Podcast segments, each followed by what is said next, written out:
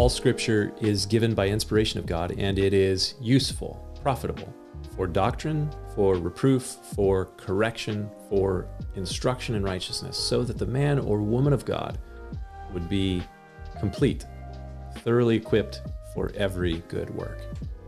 This is definitely one of my favorite passages in the books of 1st and 2nd Timothy, favorite passage in the scriptures really. I I go to it often and every time I do, I'm reminded of something that I keep back here on my shelf at all times because this right here, it's it's a plumb bob, and um, this is a tool that construction workers have been using going back literally thousands of years. This is one of the oldest tools that people have used, and I, I keep it right back here on my shelf because it speaks to me a little bit about what the scriptures are to be used for in our lives because Paul says there in that passage that all scripture is given by inspiration of God. It's God breathes, one translation says, and it is useful or profitable for doctrine. It sets the, the true line. And you use a plumb bob to show you the true line so that you can see anything that's out of alignment, anything that's crooked.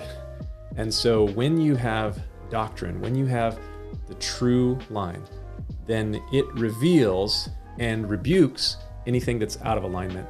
And so the scriptures, they are that objective standard of what is right, the issue of morality, right and wrong. And when we see the objective standard of what is right, then we are able to see all of the areas that we are out of alignment.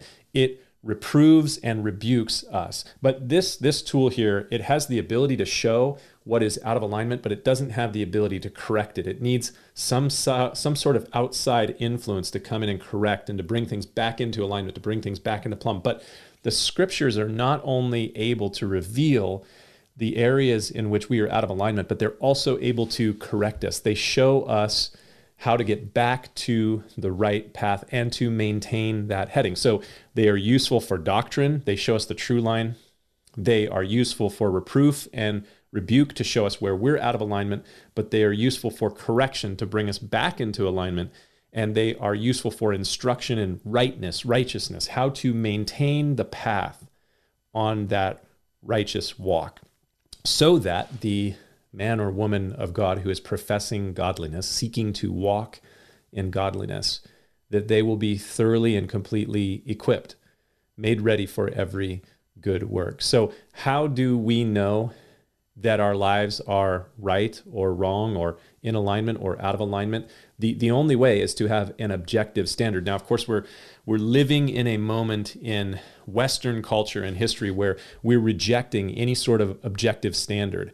And when you throw out all objective standards, it doesn't take very long for us to see that the, the culture begins to be out of alignment, out of plumb. My, my dad is a construction worker by trade. He's been building high rise buildings for 50 years. He's 73 years old and he just went back to work, jumped out of retirement to go back to work. And one of the tools that he always kept in his truck was a plumb bob because even though they have all these technological tools and laser levels and all this sort of stuff, still the plumb bob is important and he still would return to it. And I was talking to him recently about the job that he's on right now happens to be up in Seattle building a big job up there.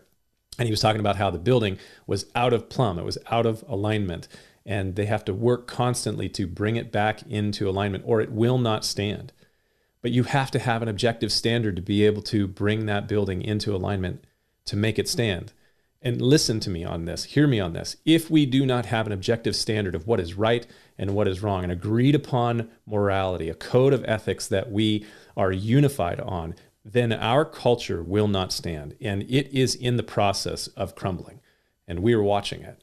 And so, what is severely needed is for us, the people of God, to be very clear on what the objective standard of right and wrong is and not to be not just to be very clear on it but that we would use that to align our lives and that we would begin to walk in rightness, that we would be equipped to do the good works that God has called us to do, and that the rest of this world would see our good works, and that they would glorify our Father in heaven.